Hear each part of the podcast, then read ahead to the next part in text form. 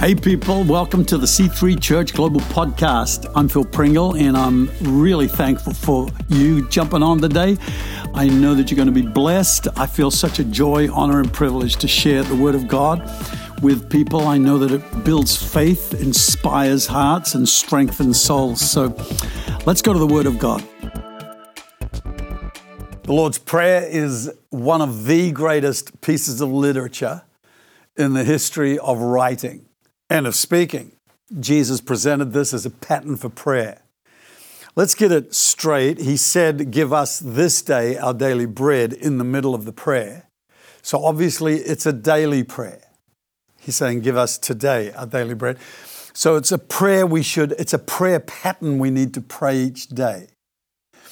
Also, he said, Give us this day our daily bread. That's obviously at the start of the day, not at the end. So the indication is that we need to be praying each day and starting each day with prayer. Scripture in other places says, pray always with all prayer. And this could seem impossible if we were trying to think of being in a prayerful, on our knees, hands together, looking to heaven state of prayer. Can't be done all day long. But prayer isn't meant to be like that. There may be moments when we're like that. But prayer has maybe a thousand different forms in the way that we pray through the day. We can be praying within our own mind. We can be praying quietly in our, under our breath about situations. We can be praying in intercession in a private place with agonizing, like Jesus did in the Garden of Gethsemane. Or we can be just in worship and thanksgiving. But prayer is an action of your spirit. It isn't something that we just say in a religious circumstance. It is an activity of your spiritual life that actually connects you with the air of heaven. Picture one of those, those deep sea divers who, with the big helmet, brass helmet on and the suit on, goes all the way down to the bottom and they're walking along the bottom and they have a pipe going up to the surface to get oxygen. That's prayer. We're down here on earth, covered in this world of whatever is going on, but we have access through prayer to go all the way into the Holy of Holies, where only one person once a year used to be able to go in the Old Testament, but now it's available for all of us to go anytime throughout the day to fellowship with God. And if we can understand that prayer primarily is fellowship with God, it's the relationship we have with our Father in heaven. And prayer is where we will get answers, where He can talk to us. As we pray, you'll find you'll hear the voice of God. When they prayed in the New Testament, everything happened that they needed to happen. When they prayed in the upper room, the Holy Spirit fell. When Peter was praying on a roof, he got maybe the most important vision that we, we have in church history because it opened the doors to all the Gentiles beyond the Jewish community, so that all of us are now saved because of that one singular vision that Peter had while he was praying. While they were praying, prison doors were open. The church would pray, and Peter got set free from prison. So many things happened when they prayed. And when you and I commit ourselves to a life that is lived in prayer, God will move with us. Refresh that commitment today to pray, to be always giving yourself to prayer. You know, this prayer is in response to when the disciples asked Jesus to teach them. Now, they had seen him heal the sick, cast out demons, raise dead people. They had seen him preach to thousands and gather thousands. They had seen, they had seen him work miracles like multiplying fishes and loaves and walking on water. I mean, they had seen all of this, and they could have asked, We want you to teach us how to do that. But that's not what they asked. They said, Teach us how to pray. They recognized that the secret to all of those things that Jesus was doing was in that secret place, the place of prayer. So they said, Lord, teach us how to pray and get this kind of power. And I think, wow, while we in our Western mindset, organized, get everything done through programs, meetings, and every other way, we're having planning meetings, debrief meetings, board meetings, committee meetings. The most important meeting we could have is a prayer meeting where God could talk to us and we could understand what He's trying to say and lead us to do if we will look to Him. So Jesus is saying, listen, this is really important that you have a life of prayer happening in your world.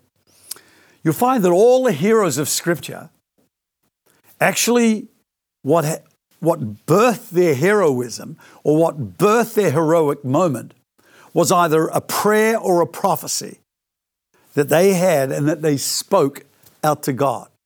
Noah, when he offered up the offering to God, God spoke to him. Abraham, interceding for Sodom and Gomorrah. Job, crying out to God. His whole book is like a prayer of complaint and lament to the Lord. Jacob wrestled with God. Samuel sought the Lord right from the early days in the temple. David, thousands of psalms, songs, prayers that he made to God. Daniel, he got into trouble for praying when it was illegal to pray. They passed a law saying you're not allowed to pray. It got him thrown in prison, but he kept praying and he got thrown out, got delivered from the lions. Isaiah, Ezekiel, John, the, all of them were people of prayer. It is the most powerful weapon you and I have easy access to. Let's not ignore it. You find the devil will try and distract you every which way to get away from praying because he knows that's the secret where the power is. There'll always be something else to do, even while you're praying. Walking around the living room, fixing up the curtain, think, oh, I start painting the wall or cleaning the floor. To just focus on God in prayer and make an exchange of your weakness for His strength, and you'll find His wisdom, His guidance coming into your life. Prayer is the foundation stone of all leadership, of all ministry, of the church. Without it, we have nothing. You know, in the New Testament, they didn't have a New Testament, they only had prayer and the apostles' teaching. Gradually, we got the scriptures, but in those early days, they would just seek the Lord. And I think that seeking God and praying has become a lost art in a world where people are searching for better methods while God is searching for better people, servants who will serve Him in prayer. Matthew 6, verse 9 to 13, Jesus answers the disciples, saying, In this manner, therefore, pray, Our Father in heaven. this, this beginning is mind boggling to me. You say, What's so incredible about that? Well, it is amazing because he says, Our Father. And so we could spend an entire session just on that phrase because he's not praying my Father. So the entire prayer context from that point, the perspective of the prayer, even though we often don't preach it, it is a corporate prayer. It is a prayer of united people. And even if you're not with those people, you have a mindset that I am with those people. So from that single word at the beginning, our Father, it goes all the way through uh, give us this day our daily bread. Forgive us. Not forgive me, not give me. Uh, do not lead us. Deliver us from the evil one. So there is a sense we are praying together. We're not just praying on our own, although there's nothing wrong with that. And most of us will have a private, secret prayer life if we're ever going to plan to follow Jesus as a disciple. That's essential. However, he is teaching his disciples I want you to pray even if you are on your own, with a sense of us. To say our Father means right from the outset, I have to be in good relationship with you. I can't be saying, well, Father, it's me and my friends, but that guy that I hate over there, I'm not praying with him. We actually have to pray out and include the sense of my brothers and sisters. Sometimes I go motorbike riding with a group of guys, and we're Christians, so we, you know, gather around before we go on the ride and we pray. And uh, we say, Lord, protect us, look after us, and keep us safe, and uh, help us have a good time, whatever. How weird would it be if I, in the middle of that, said, Lord, yeah, look after me. I pray for me that you'll keep me safe. I mean, it's just wrong. And nobody would think of doing that. And yet, many of us, our prayers are so self absorbed and concentrated on us that it misses the point that our prayers need to be good for all of us. If my prayer is only good for me at the expense of others, it hasn't got a lot of chance of being answered. I need to be in unity. The place of unity is the place of power. Jesus said, If two of you agree as touching anything, it will be done by my Father in heaven. So to say our Father is super important. Unity is the basis for authority in prayer. Our Father in heaven. So this begins a series of five statements at the beginning of the prayer that have nothing to do with us. It's about God. It's actually about praying for God, praying that His will is done. So it starts out by recognizing our Father. Now, obviously, He's your Father if you're His child. And so it necessitates that I have been born of God. Not just born of the flesh, not just born of my earthly parents, but I have also been born of God. And that happens when I ask Jesus Christ into my life and I am born again. We're only half alive until we receive Christ, and then our spirit is born again because we connect with God in heaven. He is a spirit, and we have a spirit. And those, that spiritual nature connects with God as soon as our sins are cleansed out of our system because they separate us, they sever us from that connection with God. His life is holy life. Our beings are unholy. We, we need to be cleansed from that and accepted into God so that a connection is made. And out of that connection, boom, life comes into our spirit. We're born again. So he, we can say, Our Father who is in heaven. So, what we're wanting to do is to move our mind, our heart, our soul from earth to heaven. want to get in a place of worship, become mindful of eternity, of heaven, of everything that is above this earthly plane and understand that everything that is created on earth is first created in heaven. Everything that you can see in the visible world began in the invisible world. Nothing that we can see has not been created that way. It is it's in the imagination of a man, he designs it and creates it. It's in the heart of God to create a universe it was there before. And then in the invisible, he spoke it and then it formed in the physical. That is the power of prayer. So then he says, Hallowed be your name. That is the first thought that Jesus brings to the prayer. As I said, the first five things are to do with God. In heaven, hallowed be your name. That means in a world of blasphemy, we are praying that your precious name is revered, it's held sacred, it is hallowed. And there are many people who want their name to be respected, revered, and hallowed, but of all the names in all the, in all the universe that needs to be hallowed, it is God. He has given us life, He has given us existence, He created us. He gives us the air to breathe and the emotions to enjoy all the beautiful things of life eyes to see color, a brain to figure it all out. It's, it's, it's breathtaking, mind boggling. Our Father who is in heaven, worship.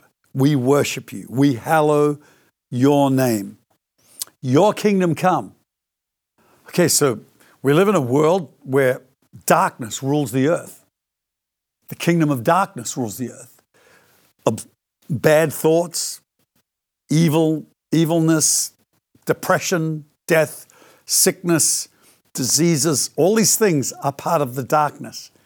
The kingdom of God is righteousness, peace, and joy in the Holy Spirit, Paul tells us. And Jesus said, Look, when you see demons coming out and the sick getting healed, you know that the kingdom of God has come. The kingdom of God is a celebration of life, joy, and victory in the earth. Getting rid of all the darkness, releasing life and healing, miracles and eternal health into people's lives. Your kingdom come, your will be done on earth as it is in heaven. As I said, the first five things of the Lord's Prayer are to do with God, praying for God's will to be done. Not my will. Dear God, I want you to do this, I want you to do that. Most people's prayers begin by just asking for what they want, not even taking the time to worship or to thank God or to enter his presence or to even start to think about what does God want. It's just, I want you to do this for me, God. I want that. Can you do, make this happen? I'm desperate for this. Maybe if we just left all that on the side and worshiped for a little while and thought about what does God want? And so we're saying, Your will be done. I am surrendering anew to you. This is every morning, every day. We surrender again to the Lord. Oh, that can be challenging sometimes. I mean, to deny yourself when you want to do something, but you surrender. Oh, God, I surrender. And there is the power. Right there, your will be done on earth as it is in heaven. The earth is full of rebellion, full of disobedience to God, full of ignorant, ignorance of God, just, just pushing against all the things that are right and good. But in heaven, it's not like that at all. There's a perfect alignment with fulfilling all that the Father wants. And He is saying, pray for that to happen on earth, just like it does in heaven. Now we get to our prayers. Give us today our daily bread. Jesus said, listen, don't get too obsessed about the future. Just take every day as it comes. One day at a time is enough. So today, Lord, thank you for all your provision. And to me, it is a, an amazing thing because throughout the Bible, their perspective is to look to God for everything, to thank God for everything, and to ascribe God's hand and purpose in just about everything that happens. The good, the bad, the, the obscure. They'll say, The Lord has arranged this, God has done this. So we need to pray and ask God, please give us today our daily bread. And it's a, it's, I love the tone of this, of this prayer. It's, it's not pleading, it's not crawling, it is demanding almost. It is a statement give us today our daily bread. And it is an expectation that this is what God would do. As a responsible father, he will give daily bread. Now, that word bread doesn't just mean bread, obviously. Otherwise, you'd only get bread from God, no butter, no jam, no whatever, meat. It is talking about food in general, but even wider than that, it's talking about all the essentials of life. What is this basic essential of, uh, of living? It's bread. And he's saying all the essentials you need, you can ask God for that. Pray for it. And honestly, sometimes I think what we think is essential is too low. I think there are some things like a holiday, it's essential. I think there are some things like a beautiful house for a young couple. It's essential. I mean, if we went to the very uh, raw poverty mindset, basic would say, well, they don't need that. They need a tent down at the campsite. Wouldn't that do them? I mean, and then somebody said, well, don't be ridiculous. But, well, where is, where is the guide? I think it's in our own faith. What do you believe God can bring into your world? Give us today our daily bread and forgive us our debts. So there's not a lot of time spent on provision, but now it is forgiveness. And this is the point that Jesus repeats later on. So he's saying, accept that you have sinned and ask for forgiveness. I think here the word us is interesting because we can think of, I can think of my sins, but what about the sins of my family? What about the sins of my church? What about the sins of my city? What about the sins of my nation? All the great men and women of God in, in times past assumed the responsibility and said, Forgive us in the city of Sydney. We have fallen way short of the glory of God. That is what Jesus did. He took our sin on himself. That's what intercession is. I identify with the people around me, and that's when that word us. So even though there might be some people who've done some bad things in our circle of friends, Jesus is saying, hey, when you pray, say, forgive us. And understand what part we played or didn't play and should have played in the whole problem. I think it is a contrite heart and a broken spirit that God draws near to. And if we can regularly, this is a daily prayer, it's repentance on a daily basis. Forgive us our sins. And then he says, as we forgive our debtors, as we forgive those who have sinned against us. Every day of my life, most every morning, I would say, Dear God, I forgive everybody, everything they've ever done. I don't want to go one 24 hour period holding on to grudges. And I find those grudges sneak up on you. I'm, I'm in the church world, I'm, I'm leading uh, Christians, pastors, and many people. Uh, uh, when they see that you're doing a reasonable job, they become critics. They, they, they don't necessarily congratulate you, they will attack you. And uh, many times these are fellow believers, which is unfortunate, so sad. But uh, I think, well, I forgive them. In fact, Jesus in another place says, pray for them who curse you, who despitefully use you. So I pray for them. Pray, God, bless it. And that it's not easy sometimes, but it unloads my heart of a heavy grudge. So to keep a buoyant spirit, a joyful heart, you got to unload the things that drown you. And you can do it. And to do it from the heart, I mean, it's one thing to just say it, but to do it from the heart and then to do it again tomorrow with the same people and then the next day, that is a regular lifestyle uh, thing that Jesus is asking us to do. Just be forgiving. A person who lets these things go. Verse 13, and do not lead us into temptation, but deliver us from the evil one. This, honestly, is one of the most challenging scriptures for me to try and understand. But the basic message of it, I find, is that we are saying to God, don't let us find ourselves following a temptation because the evil one has gained access to our lives to haul us off into a dangerous position. And because God will not override our will, He, he has given us our free will to use. It's not like He's going to actually force us to not do the wrong thing, force us out of the tempting situation. He's saying, as you make the right choices, I am going to lead you out and not lead you in. You're going to find yourself free by the Spirit of God to actually be loosed from all temptation and set free from the torment and the oppression and the ensnaring of the devil.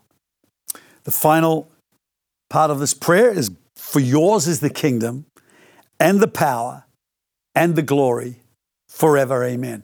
So Jesus teaches us to finish our prayers the same way that we started, with a focus on God in heaven, so that He is first and He is last. He is the, he is the beginning and the ending of our whole of existence. And He is saying, Yours is the kingdom, not mine. even though God puts uh, businesses, organizations, families, churches in our stewardship, in our control, with giving us authority, we must always remember it's not ours, it's His. I am a steward before God to look after what He has put in my hand. And then it's the power. The power is this. If I am working on my power, trying to build a spiritual kingdom with my flesh will kill me, will kill anybody. So yours is the power. And as I, as I trust that power to be in me, I know I'm going to fulfill a lot of this prayer that I'm praying through your power, Father, not mine. And yours is the credit, the glory forever. Never take the glory. Never accept the credit and let it land on you. Always shed it, give it away. Uh, if, as a leader, you've got to learn that. If somebody gives you the credit, say, oh, you've done an amazing thing. Say, no, it's the team. The team have done amazing. If somebody says the team have made a big mistake, that's when you reverse. You say, hey, no, that's me, my fault. I messed up. I should have done this and I should. So accept blame, give credit. Don't get that mixed up. Give God all the glory, give God all the praise all the time for things that you don't even think He was involved in. But you might find when we're in heaven, He had a big hand in a lot of the little details of our lives. And we need to give Him all the praise for the huge things of the universe, our salvation, creation, and the little things that are happening when we just had a small mercy in our life. We escaped something on the road or some blessing came into our house uh, in, a, in an obscure way, and we, we wondered, oh, that just was the neighbor. But thank God for everything. Thankfulness is the greatest antidote to entitlement, to complaining. And you're going to find that a thankful heart will keep you in the best shape of all. God bless you. We'll see you soon. Hey guys, well, thanks again for listening in today. I love podcasts. They're such a convenient way of learning. Our cars can become a rolling university. We can listen to them while we're running along the beach. And I'd like you to consider increasing that learning by considering C3 College online. It's a accredited leadership and ministry college, and it'll equip you for a life to serve God and to follow Christ. Visit c3college.com for more info. Well, we'll look forward to seeing you again next week on the C3 Church Global podcast.